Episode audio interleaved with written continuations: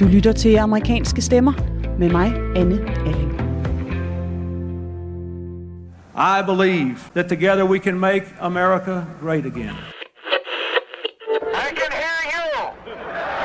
I can hear you. The whole world hears you. To those who are huddled around radios in the forgotten corners of the world, our stories are singular, but our destiny is shared. Sorry to keep you waiting. Complicated business. Complicated. I'm running because Trump is the president. And I think our democracy is at stake for real.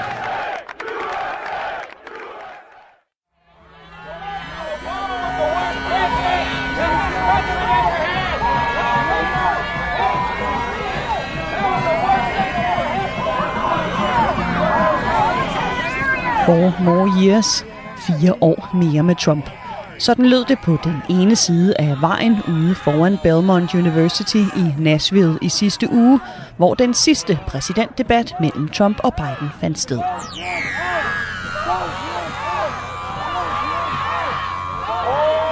Vote him out. Stem ham ud, råbte menneskemængden på det modsatte fortov, viftende med Biden og Harris skilte og udstyret med store højtalere på hjul.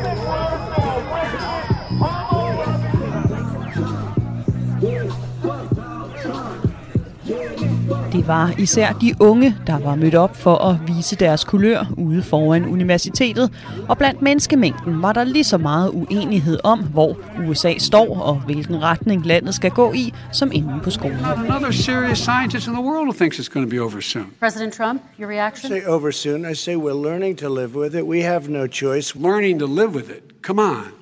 We're dying with it. Dagene til det amerikanske præsidentvalg kan nu tælles på en hånd, og vi skal i dag høre fra den vælgergruppe, for hvem valget om nogen får konsekvenser for deres fremtid. we can actually vote this year. And I just feel like voting now is very important because, I mean, we're going to be the ones that's living through what we vote in or who we don't vote in. Dagens program handler om de amerikanske førstevælgere. Unge amerikanere, der stemmer for første gang i år, og ifølge meningsmålingerne ser ud til at komme ud og deltage i demokratiet som aldrig før. Young voters are a crucial part of the electorate and are already making up a large share of early voting across 14 key states compared to 2016. In Wisconsin, early voting among young people is up from where it was in 2016. The share of the youth vote is almost double what it was this time four years ago in Florida. Mere end 18 millioner amerikanere er fyldt 18 år siden sidste præsidentvalg, og ser altså ud til at få afgørende betydning i en række kernesvingstater, som blandt andet Florida og Wisconsin. Youth turnout broke records in 2018, and researchers at Tisch College's Circle at Tufts University say protests across the country help keep the surge going.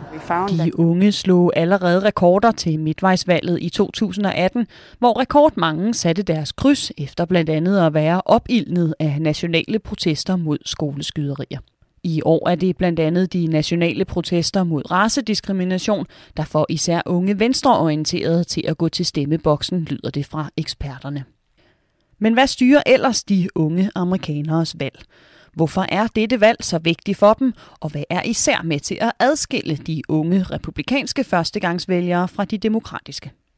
Du har tunet ind på den sidste omgang amerikanske stemmer inden valget, hvor det ærligt talt synes umuligt at forestille sig, hvordan USA ser ud om bare få dage. Om vi kan tegne os et billede af, hvor landet står lige nu, vil vise sig i løbet af den næste time. Mit navn er Anne Alling. Velkommen til.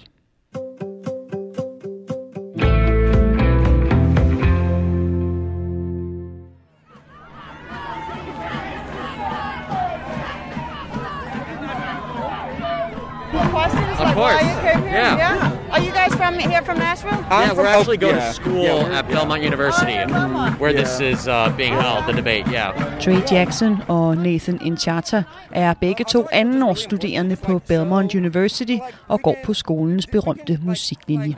Disagreeing on like things such as this is really important, and like we should just have the conversation and just like see, just seeing the differences for me is really really massive. And like I knew it was gonna be big, but I didn't I didn't know it was gonna be this big. But like it's just really mind-boggling and just very jarring to say the least, you know? Trey og Nathan havde forventet et stort fremmøde, men aldrig i denne aftens skala, hvor fortorv og veje er proppet med mennesker med trommer, Trump og Biden-flag. The way that we're, the way that things are right now, um, it's very split, and I feel like tonight, it's very apparent how split we are, and I feel like us as young people, we do have the, we do have the opportunity, and we have like we have the voice to make things happen. I think it highlights um, a bigger divide than I had realized between like my generation. Seancen her uden for universitetet er et mikrokosmos af den intensitet og splittelse, som hele USA er indhyllet i lige nu, og som den første præsidentdebat i Ohio illustrerede for åben skærm. It felt like, it felt like America as a whole unit took a loss that night. It really does. Like regardless of what your political beliefs are, I feel like, to me personally, it feels like America took a huge loss, and it felt like we slid backwards. So It wasn't even about politics Mhm. anymore. It was Yeah. about attacking each Yeah. other and creating a greater divide. And like I said before, civil discourse is good, but once you start tearing apart each other as like people, as citizens of the United States, because that's who we are, we are all a part of the same country. The moment you start attacking each other, that's the moment it all falls apart and it all comes down. And that's what that last debate was. It was tearing each other apart. Både Trey og Nathan så dybt foruroliget med, da især Trump konstant afbrudte, og debatten mellem ham og Biden udviklede sig til en lang råben i sidste måned. Alt sammen med til at overbevise dem om, hvor vigtigt det er at stemme i år, ikke mindst for dem, der som 20-årige skal sætte deres kryds for første gang. we can actually vote this year. And I just feel like voting now is very important because I mean we're going to be the ones that's living through what we vote in or who we don't vote in. And I, I feel like for everyone's like well keeping it would it, it's your it's your duty to vote honestly it really is and i feel like it's important for everybody to vote but especially for people our age because we have the right to do it and we're allowed to do it now And do you feel like that is like a feeling among like the the people you, you study with? Like, is there like a feeling that this is important that you young people really want to go out and and have a voice in this election? I, hands down. Hands down. In a different way, you think than it would have been four years ago? If I was able to vote four years ago, I have to be honest, I don't think I would have had the same importance on my vote. Like if I was 24 years ago, like I would not have had the same kind of feelings I do with this election because it is so divisive. I don't think anyone, whether you're 82 or 20 years old, will disagree when they say that this is the most divisive election we've been a part of. Meningsmålingerne spår, at en rekordstor del af USA's unge vil stemme i år. Et engagement, som Nathan og Trey nikker genkendende til. Havde Nathan været gammel nok til at stemme for fire år siden, var han ikke sikker på, at han havde gjort det, men i år føles det vigtigere end nogensinde før at tage del i demokratiet, forklarer han. Og både Trey og Nathan har besluttet sig for, hvem de i hvert fald ikke vil stemme på. Do you guys know what you will be voting this year? Yes, I do i will be voting democrat uh-huh. joe biden all the way period I'm not going to share that information. Sorry. You're not you're gonna good. vote? No, I, I'm not going to share the. Oh, okay, okay. But have you decided yet, or are you still making It's it- complicated. It's complicated. Yes. Trey vil stemme på Biden og i det hele taget sætte kryds ved demokraterne hele vejen ned ad listen. Nathan vil derimod ikke sige, hvem han stemmer på. It's complicated, som han siger, dog med garanti om, at han ikke vil stemme på Trump. En af årsagerne til både hans modstand mod præsidenten og hans usikkerhed på Biden er diskussionen om race, der også var med på dagsordenen under fredagens præsidentdebat. One thing you guys can point at, you're like, I want to know more about this specific thing. I think definitely how they're going to approach, you know, um, the current issues of like racism in the United States, like the whole race thing, like that's that's something that really needs to be addressed. And I definitely think at the end of the day, United States has to reconsider what this age-old institution stands for and how it is operated and how it is structured. If you can figure that out, if you can understand that, and if you can make it more equitable for people of all races, especially black lives, then you can get somewhere and you can start healing this country instead of hurting it with this this argument. And if mm. they if the if the candidates can get that, can articulate that, which I don't think either of them can, Joe Biden or Donald Trump, I don't think either of them can, are going to articulate a good enough answer to my to that question, to that concern, as a young American, because that's what I want to know. That's how I want the issue to be solved. But I don't think either of them can do that. Nathan tror ikke på, at hverken Biden eller Trump kan løse USA's raceproblem. Men det er vejen til at hele Amerika og udligne splittelsen, mener han.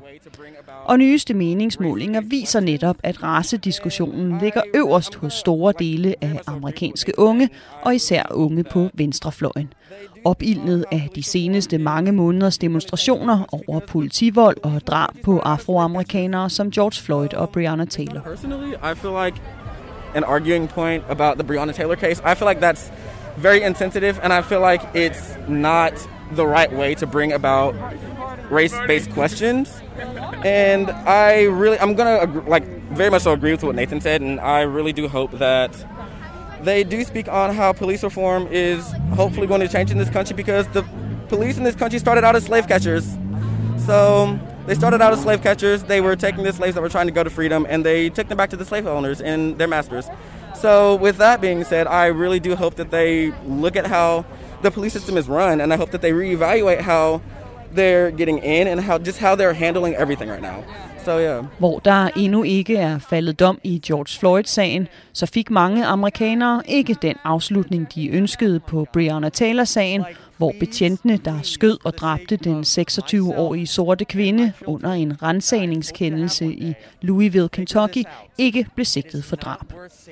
Det er en kendelse, der for unge som Trey, som selv er sort, har sat yderligere streg under, hvad han ser som en systematisk raceproblem i USA og et behov for at reformere ordensmagten. Another big uh, topic on is uh, climate today.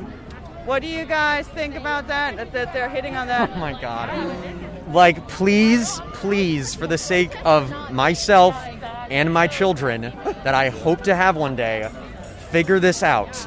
It is not worth saving corporations money to cut corners on different environmental issues. If Et your andet punkt på præsidentdebattens dagsorden, som også står højt hos de unge, er klimaet. Og her beder Nathan til en regering, der vil begynde at sætte klodens velvære højere end profitten. like we need to make like we need to give people um, more incentives to go green. So like in my home state, Illinois, like people are paid to switch to solar panels. Uh-huh. You know, people like those kind of incentives. If the government can get behind that, like not just private organizations that are trying to get out there, but if actual government like power gets behind this, like you can start making a better future for the United States. We need to stop thinking about, you know, making money now and start thinking about how are the choices of like bettering the environment going to make us money in the future because that's where we're going. Der er brug for mere incitament til at gå den grønne vej. At vælge vind frem for olie og solpaneler frem for kul, mener Nathan. Han har selv set det blive gjort i sin hjemstat Illinois, hvor borgerne er blevet betalt for at skifte til vedvarende energi, men han har også oplevet, hvordan klimaet har fyldt mikroskopisk lidt i I valgkampen. feel like Trump and Biden focus enough on the climate in their policies. No. But then again. I will say it's a, it's very difficult for them to do that when the issues that we're currently facing in this country are so apparent and really do need to be addressed. So I, I'm not saying that in like climate change and and um, pollution and all those terrible things that are happening to our environment are poor or are like behind what's currently happening. But if we can't solve these issues in front, these basic issues that are so easy to kind of right, right, right, right. Like problemer som coronaepidemien, hvis konsekvenser amerikanerne kan mærke mere direkte på egen krop, har overskygget alt, inklusiv klimaet i årets valgkamp, og var også det første og største emne til præsidentdebatten.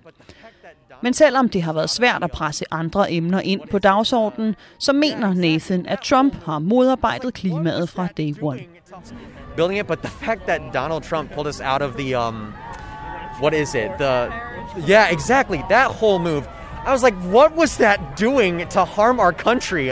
What part of that was an issue? And for you to pull us out of that doesn't make any sense to me. I, I really feel like we were a part of a united front. And that's one big thing I hate about Donald Trump's current politics. He is separating us from the world when we now live in a time in a place where the world is more connected than ever. So to remove yourself from that equation, being like such a prominent country in the world is a colossal mistake and requires mending. And I hope Joe Biden can do that for this country. At trække USA ud af klimaaftalen i Paris er en af de ting, som Nathan har allermest imod Trump. Præsidenten adskiller USA fra verden på et tidspunkt, hvor der i Nathans øjne er mere brug for internationale alliancer end nogensinde før. Efter at have talt med de to unge drenge uden for universitetet, hvor debatten blev holdt, tager jeg til et spillested i en anden del af byen, hvor en stor gruppe konservative unge er mødtes for at se debatten på storskærm. Also, everything that he said about the way every single move that he said we should make, that's what we've done. We've done all of der er en noget anden begejstring for præsidenten, der får stående klapsalver fra salen, da han giver sin udlægning af, hvordan han har gjort alt i sin magt for at sænke smittespredningen, samtidig med at holde landet i gang. Biden og hans plan om blandt andet at bekæmpe virusen med et nationalt mundbindspåbud hilses derimod ikke velkommen. no plan, no comprehensive plan. What I would do is make sure we have everyone encouraged to wear a mask all the time. I would make sure we move in the direction of rapid testing, rapid testing. Men udover de politiske forskelle, så var der én ting, som de unge her i salen kunne blive enige med Terry og Nathan om ude på gaden. Nemlig at tonen og stilen i aftenens debat var lysår bedre end sidste debats mange afbrydelser. Hi, can I ask you guys a couple questions? I'm with uh, Danish media from Denmark. Can I ask you guys a couple what, what you thought about the debate tonight? Jeg møder Joseph Culinary bagerst i salen lige efter debatten er færdig. Han er også førstegangsvælger og også studerende fra Belmont University, hvor han også studerer musik bare på første år. Did you feel like how did would you compare this debate to the last debate? I think this debate was definitely much smoother and it allowed for more ideas to be shared, which is what this country needs. This country does need both sides being heard. That way, people can be educated on who they're actually voting for. And I think it's just a great thing overall. I think, especially in the vice presidential debate, you saw both ideas being shared and you saw how far Kamala Harris and the radical left are trying to take this country. Joseph var begejstret for den nye stil i aftenens debat, der efter hans mening endelig gav plads til, at begge sider kunne få deres sag hørt, og som i hans øjne afslørede demokraternes radikalisering og Trumps styrker. It gave them more time to accurately depict what they were saying. And I think it showed the weakness in Joe Biden's campaign and the fact that he's been in government for 47 years and still hasn't done all these promises that he's made to the American public for all these years. And Donald Trump just showed him how much he can do in four years. And I think it's going to show the American people that what Donald Trump is doing is good for the country and that's good for African Americans, it's good for everyone. Joseph har en hvid t-shirt på med printet Bush og Reagan 88, og for munden har han en hvid Trump 2020 stofmaske. I'm 18. This was my first election I voted in. Have you? I can see from your mask you're definitely voting for Trump. I voted for Donald J. Trump. Yes, I did. Mens vi står og taler sammen, er koncertsalen ved at låse dørene, og Joseph og jeg aftaler derfor at mødes et par dage senere for at tale mere om, hvorfor han som ung studerende har valgt at sætte sit kryds ved Trump. Hi, how are you doing? Just a small regular coffee, please. A small hot chocolate. Vi mødes på Starbucks inde på Belmonts campus søndag efter Joseph er kommet tilbage fra gudstjeneste. What kind of church do you go to? So I go to a non-denominational church. I'm a Catholic, so it's very hard to find a Catholic church down south. Yeah, right? It's like we don't exist down here. Joseph er fra New Jersey, oppe på den nordlige østkyst, og er lige flyttet herned til Tennessee til efterårets skolestart, og er stadig ved at vende sig til sydstaternes anderledes kirkeform. Udover at være katolik, er han så også Trump-vælger, men den identificerer sig ikke som en typisk konservativ republikaner.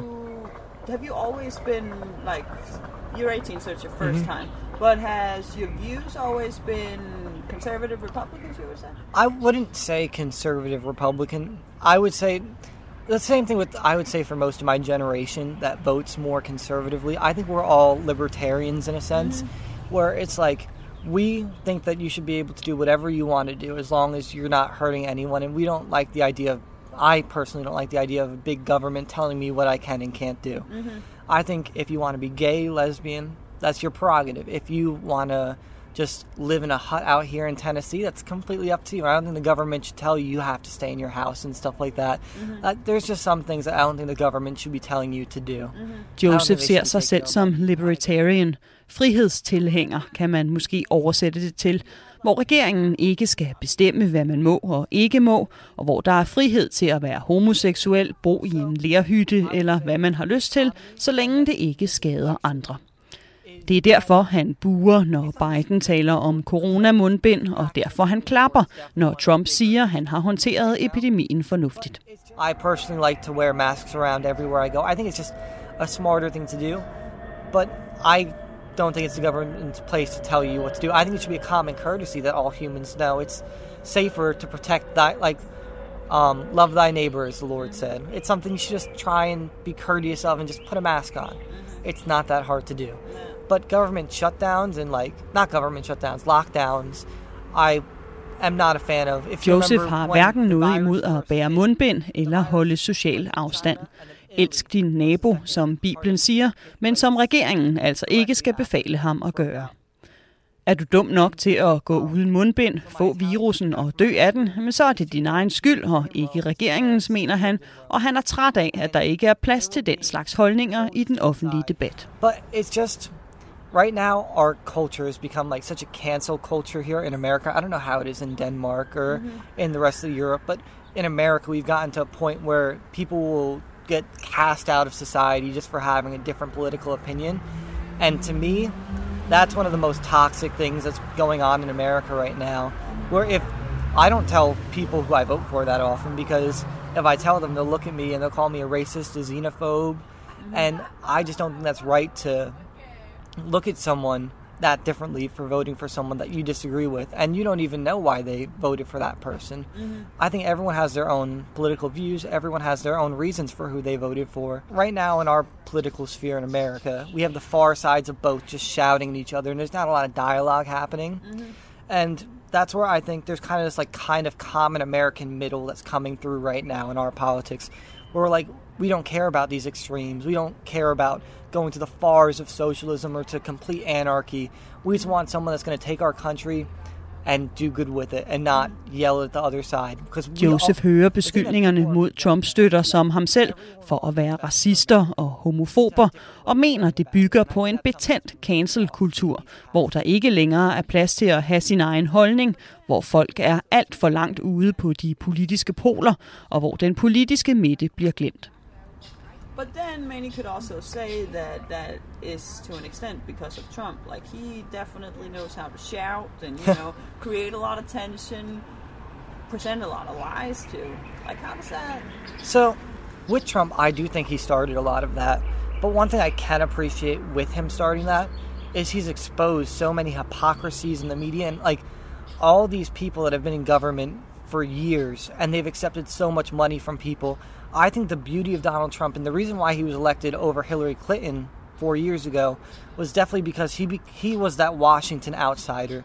And people didn't like this idea of gigantic government oligarchs controlling them mm-hmm. And he definitely provided an alternative to that. For Joseph har Trump været medvirkende til den hårde retorik og splittelse, men han er først og fremmest manden, der har afsløret Washingtons hykleri og går imod karrierepolitikere som Joe Biden, der har siddet i sin politikerstol alt for længe, mener Joseph. I think it's also because he creates so much anger. Like the way he, I mean, what I often hear from people who definitely do not like him, and also people who change their minds, like the way he talks about the media, for example, calling them fake news, the way he talked about women sometimes there was that whole Access Hollywood tape. Does those kind of things for you?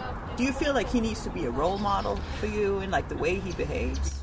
Well, I'd like to think that I'm a grown up. I have my own personal role models that I look up to. The president isn't someone that morally I would look up to and say I got to be like him. But then for Donald Trump with all that stuff, you could just look at Joe Biden his son Hunter right now with all these allegations of his drug dealings and cocaine and getting discharged from the military. For. Joseph er præsidenten ikke til for at være en moralsk rollemodel. Og skal der endelig kigges på moral, jamen så mener han, at der er rigeligt med riser i lakken hos Biden-lejren, for eksempel når det kommer til Joe Bidens søn, Hunters personlige problemer og Bidens gerninger som vicepræsident. For ham handler det om, hvad der bliver gjort rent politisk, og her stemmer Trumps coronahåndtering altså overens med Josephs frihedsbegreber. Ligesom Trump på for eksempel race- og klimaområdet også er mere i overensstemmelse med Josephs overbevisninger. I don't think it's the government's place to be telling you what you can and cannot go to. How you're able to go to a huge protest, but you're not able to go to church. That's something to me that doesn't make sense. There's pictures of my governor, Phil Murphy, at a Black Lives Matter protest where he was arm in arm with people while he was not letting restaurants open indoor dining. He didn't let them open outdoor dining. He wasn't letting anyone do anything, but there he was, arm in arm, touching people that he did not know at a protest. And then he was the one that was imposing all these lockdowns on us and for forcing businesses to just shut down and close down because they couldn't make ends meet. Under de nationale protester mod raceulighed midt i coronaepidemien oplevede Joseph, guvernøren i New Jersey, gå arm i arm med fremmede mennesker i store forsamlinger, samtidig med, at han forbød sine borgere at gå i kirke og tvang restauranter til at dreje nøglen om. Et hykleri, der ifølge Joseph hverken er løsning på USA's coronaepidemi eller raceproblem.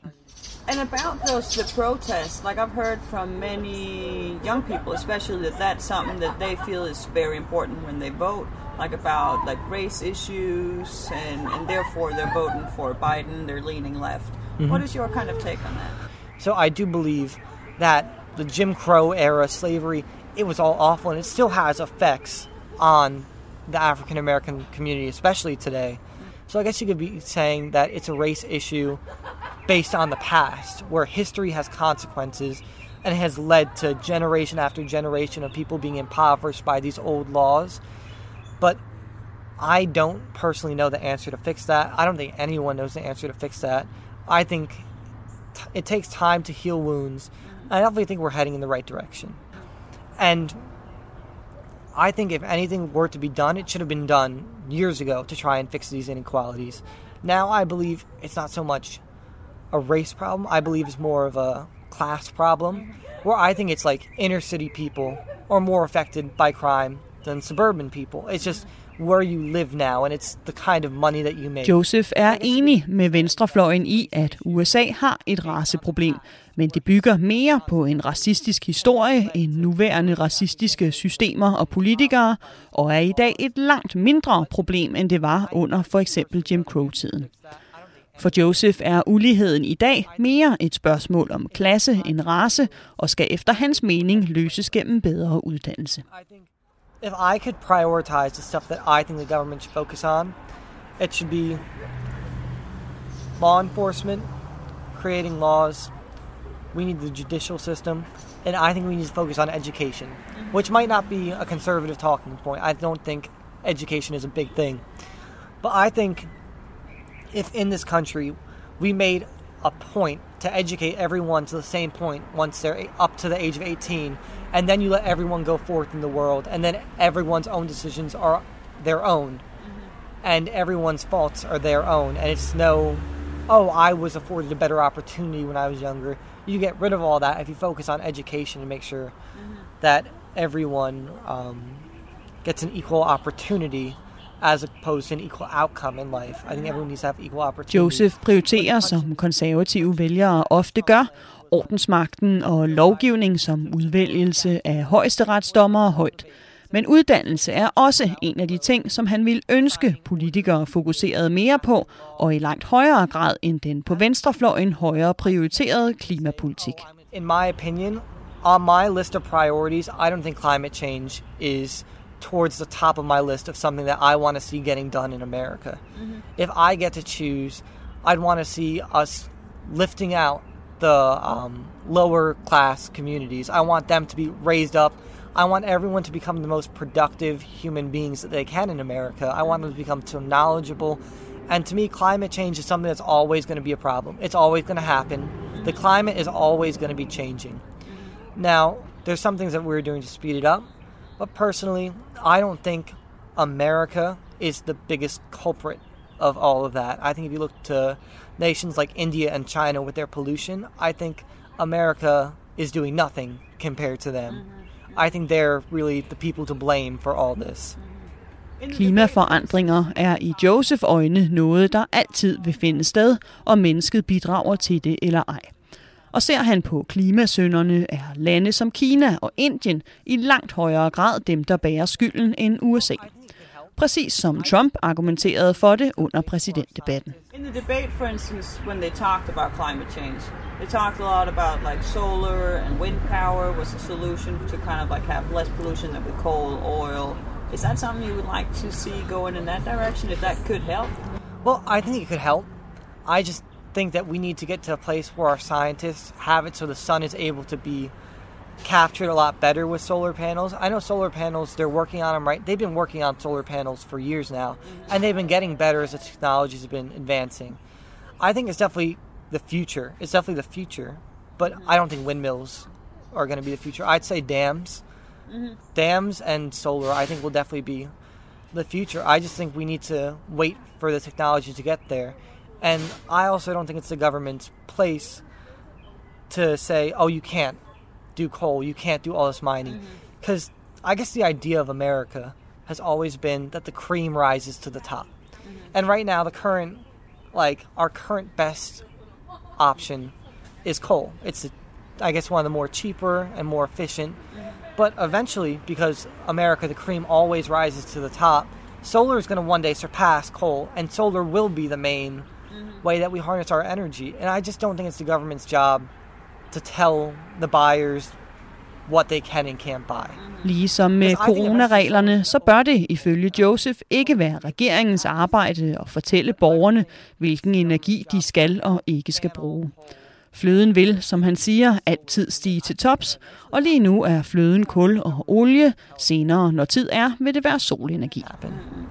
But then some would say like we can't afford to wait because you see all these, you know, the, all the fires, the wildfires, more tornadoes, more hurricanes, and they say that's caused because of, of climate change. Well, I guess it, do, it hasn't directly affected me yet mm-hmm. because I'm from New Jersey. We get hurricanes all the time, mm-hmm. and we're used to hurricanes.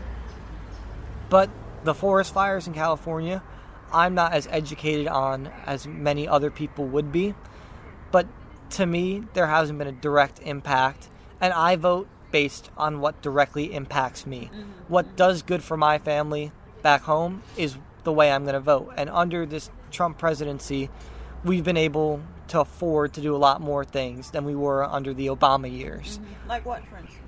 We're able to do more vacation. I know that's something that is, I guess, a privilege for mm-hmm. us to be able to do. But with the tax cuts that we've been, it's just allowed for more room for us to go out as a family and spend the night at a restaurant if we wanted to. It allows for us to have more time together, which I think is something that's very important to me. I think family is one of the most important things.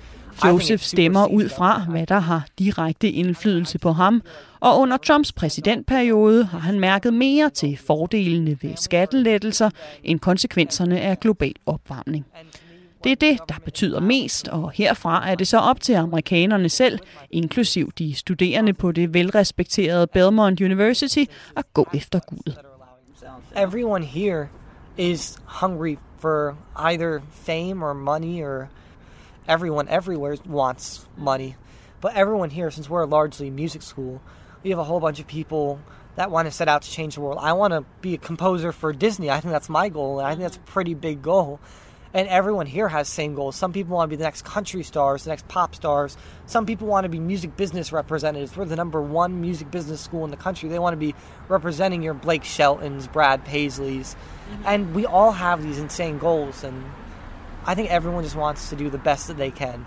And that's where i guess i would kind of see myself as more of a conservative person Joseph versus drømmer om en karriere som komponist for Disney.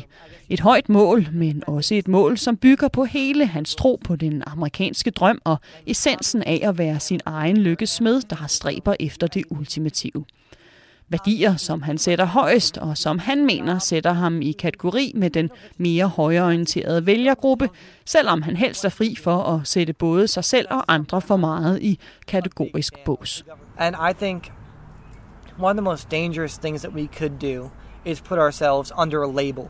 Because once you become part of a label, is when you just kind of get torn through the mud. Because Because you kind of have to follow them, you they're you have to on, on once I team. if I call myself a Donald Trump supporter, I automatically believe everything that Donald Trump says. Mm-hmm. And that's something that I will never believe everything he mm-hmm. says. I think he lies a lot. I don't think he lies as much as I don't think Joe Biden intentionally lies, but I think he's mentally not all there. So mm-hmm. I don't know. It's it's another. I called it four years ago. It was the devil you didn't know versus the devil you do know, and now it's just two devils that you do know, and you just have to make your decision based on that. Joseph har som rekord mange andre amerikanere stemt tidligt i år. Han har sat sit kryds ved Trump, men vil helst ikke kategoriseres som Trump-supporter. Han ved, præsidenten lyver og er ikke enig i alt, hvad han siger, men Joseph ser på den anden side også rigeligt med fejl og mangler hos den 77-årige Biden, der ifølge den unge studerende ikke er 100% mentalt stabil.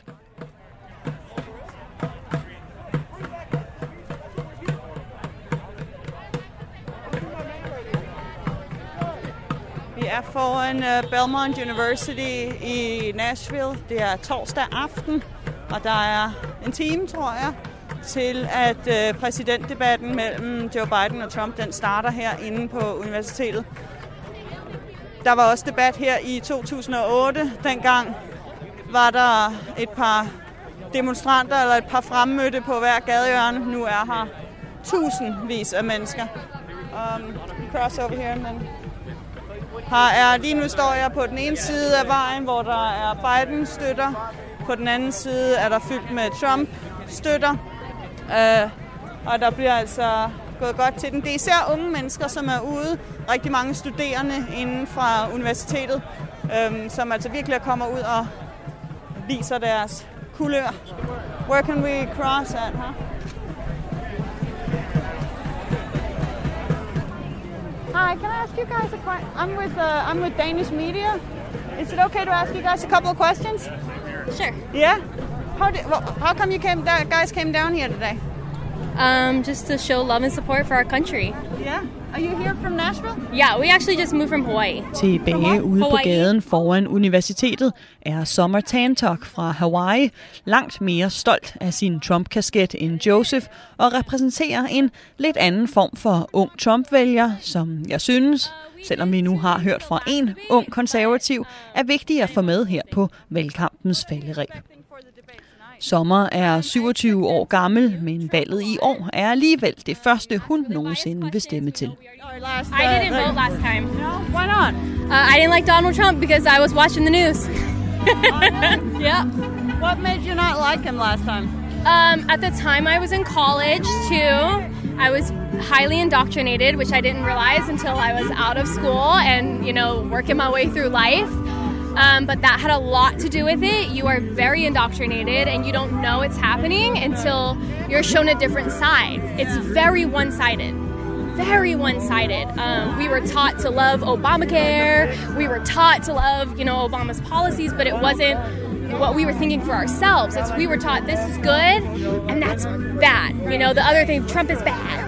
That's why they always say Orange Man bad because that's what it is. They don't teach you what his policies are. All they do is show you his Twitter, you know, and it's like Sommer stemte ikke ved det sidste valg, fordi hun, som hun siger, var indoktrineret. Misledt og misinformeret af sine lærere på universitetet, hun gik på i Hawaii, og af de ensidige medier. De lærte hende at hade Trump, og det er først nu, efter hun er begyndt at researche på egen hånd, at hun har lært sandheden om præsidenten at kende, som hun forklarer det her med sin treårige datter på armen, der er vældig nysgerrig på vindhætten på min mikrofon. What did, what convinced you this year to be like, okay, I am to vote for Trump this time? when did I go down? So sorry, I'm thinking of when I what started opening my eyes, but I think it was really just sorry. I think it was finally um, just looking for myself. researching, looking at poli- policies, actually looking at full speeches instead of clips, um, you know, things like that, and you really start to realize how much he's doing or trying to do. Um, just speaking truth, because people say they speak their truth, but there is no my truth. There is the truth, and the truth is not being told to the American people. And you can see because when people say "fuck Trump," "fuck Trump," like they don't know why. They don't they're not talking about his policies they're talking about him as a person and not one of them knows him as a person. We don't know him you know what i'm saying? So to do that when your country is at stake is just ridiculous and not only that it's stupid. Efter år i mørket har Sommer fundet sandheden, forklarer hun. En sandhed, der viser, at diskussioner om klimaforandringer for eksempel er et politisk slør for langt større problemer, som USA i virkeligheden ligger under for. But I think what they do with climate change, because I am someone who obviously cares about our climate, not only our country and our but our world, but I do think it's so blown out of proportion that they use that as a distraction from other things that are more important and on you know our country's plate right now. Definitely, like we don't. We're not talking about saving our kids. You know, if we, if we ain't got no kids here, we don't need a planet. If we can't, we're not going to populate it, right? So. And what is it when you say saving our kids? Like, uh, there's a lot of trafficking going on, and that has been coming up as well. Even even with you know Biden's own family, but we we just don't talk about that. We don't talk about it. So For sommer er det emne, som politikerne og vælgerne burde fokusere på, trafficking af børn, som hun ikke mindst mener Biden-familien med sønnen Hunter er del af. Det er en konspirationsteori, der er udbredt på den yderste højrefløj, blandt andet spredt og holdt i gang af konspirationsgruppen QAnon, der blandt andet hævder, at Hillary-familien kører en sex-trafficking-ring, som de taler om under kodenavne som pizza og hotdog-vogne. Kids are going missing left and right, even from Hawaii, because we just left Hawaii. Um, the Big Island, hundreds of kids are going missing, and they don't talk about it. Obama went to Punahou like that. He would come back and visit all the time, and everything would just shut down, and we don't know what's happening then. And I read through the Podesta emails. I heard them say they had a hot dog stand in Hawaii. Like I've seen all of those things, and only you know a critical thinker will put two and two together that you know kids are going missing and strong political parties have something to do with that. På Hawaii, der hørte Sommer hele tiden om børn, der forsvandt, samtidig med at hun så øen blive lukket ned, når Obama kom på besøg, og kunne læse på nettet, hvordan venstrefløjens magtelite e-mailede om hotdogvogne på øen. Alt sammen en ondskab, som Trump i hendes øjne er manden til at besejre. Look at the direction we've gone in, you know, and allowing the media to control our lives, allowing short bits and pieces of information to control our lives, and we're, we're not even fighting for the truth anymore, you know, and that's a problem. That is a problem. So I think you need somebody from the outside that's going to come in and tell you how it is. He's like a parent, you know? That's what he is. Like he's trying to take care of you. You might not like how he does it, but he's going to get the end result. You know, dance prancing around and worrying about who likes you and and who cares about, you know, the way you say things. It's like we've just become so soft as a country and like that's not what America's supposed to be, you know? Trump er Um, den hårde forældre, som USA har brug for til at komme ud af krisen, mener Sommer. En krise, hun føler, hun som en del af den unge generation har et altafgørende ansvar for at overvinde. Um, but again, this is something that I've just come into recently myself. So I think our younger generation is. Um, our young generation is really what's at stake, and that's who's going to be running the country in the near future. So whether we're going to run it into the ground or whether we're going to stay America and, you know, not become a new world order, uh, that's up to us. So that's why we're out here with our three year old. Sommers snak om hotdog-vogne lyder måske noget langt ude, men de er altså udbredte især på den yderste højrefløj og med til at styre stemmerne. På den anden side af vejen kunne de to unge venstrevælgere, Nathan og Trey, ikke være mere uenige med Sommers politiske synspunkter, men er trods alt enige med hende i, hvor vigtigt dette års valg er. It's important because it's become so divisive. I feel like if candidates had switched up their tactics on how they were going to pursue this race, this political race, it would have been a lot less divisive. But because there's so much riding on both of these candidates with you know Black Lives Matter, um, as you said, the environment and stuff. Like it's it, it has become a bigger deal than maybe in the past with other elections, where like like I mean this is the first one like I'm able to make an impact in but when I was a little like when I was growing up like Barack Obama and Mitt Romney like that wasn't that never felt like a divisive that never felt like divisive politics. Even with Obama and um yeah McCain that wasn't that wasn't as divisive either. And I'm inspired by McCain because that one rally he was at that lady called Barack Obama like an immigrant like illegal immigrant scum thing or whatever and and McCain was like, no, that's not true. Like, get off the stage. I'm not going to take your question.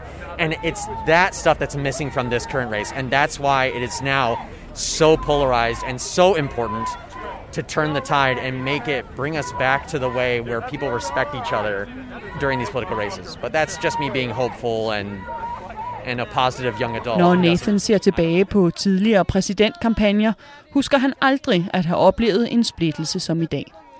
Tværtimod så mindes han for eksempel McCain forsvarer sin modkandidat mod angreb. En pli og moral, som Nathan og Trey ville ønske kunne komme tilbage til amerikansk politik. And I think my generation is definitely going to be one of the generations. Og over ved Starbucks, der håber Joseph også på forandring i amerikansk politik generelt, men også inden for sit eget parti. I hope. I mean, in the same way as like when you describe your views, you're not like the traditional Conservative. school conservative. It's a very different kind of politics. Mm-hmm. And I just think that the modern day or the coming Conservative Party, which might not even be here, I think after Donald Trump leaves, one of two things is going to happen. Whether he leaves this year and Joe Biden wins, or whether he leaves in eight years. The Conservative Party is growing into. It's not growing, it's kind of like, I meant to say, waning in support with their stick hard um, views, their older views. Those are definitely waning out. So the Conservative Party is either going to disband because no one's going to fully believe in what they're saying anymore. And the Libertarian Party, which is the party of being socially liberal and fiscally conservative, is going to take its place. Or the conservatives are going to have to open up the umbrella that they're mm-hmm. underneath and look out to more LGBTQ plus mm-hmm. people. Joseph er eksempel på en ny slags republikansk vælger, der sætter frihedsidealer højere end traditionelle konservative værdier, som for eksempel modstand mod homoseksuelles rettigheder. En bevægelse, som det republikanske parti i hans øjne er nødt til at følge og rette ind efter, hvis de vil overleve æraen efter Trump. Om den så kommer lige om lidt eller om fire år. Hvornår det end bliver, så er Joseph dog mindre urolig for fremtiden end de unge vælgere ude på gaden, og mener, at USA, ligegyldigt hvor hæftig valgdagen bliver, også nok skal klare sig igennem denne gang. America's still going to be America after November 3rd. I think people. People need to realize that. People are acting like the world is going to come crashing down. You see people, oh, he's going to take away your guns. He's not going to let you go outside without a mask on.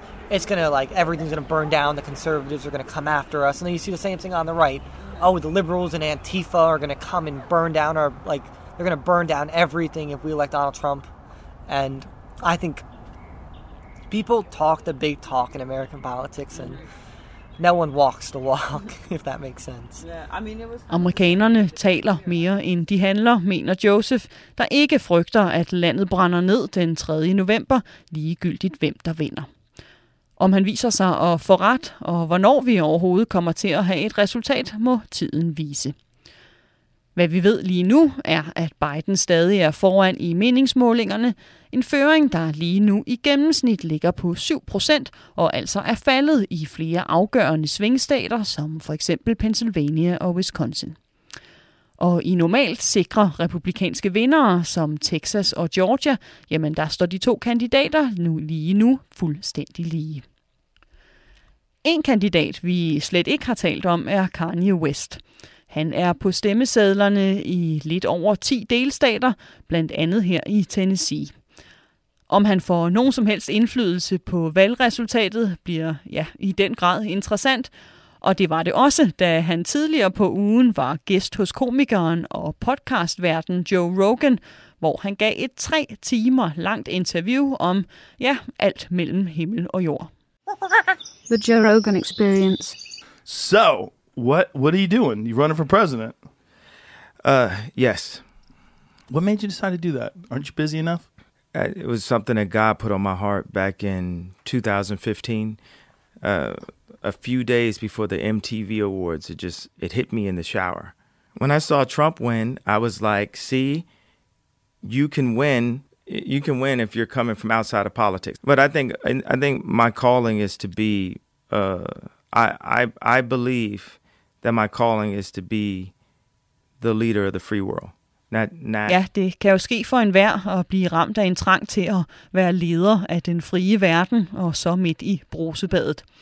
Det bliver vist ikke mere 2020 end det. Det var alt fra amerikanske stemmer for i dag. Når jeg er tilbage i næste uge, så ved vi måske, hvem der bliver USA's nye præsident.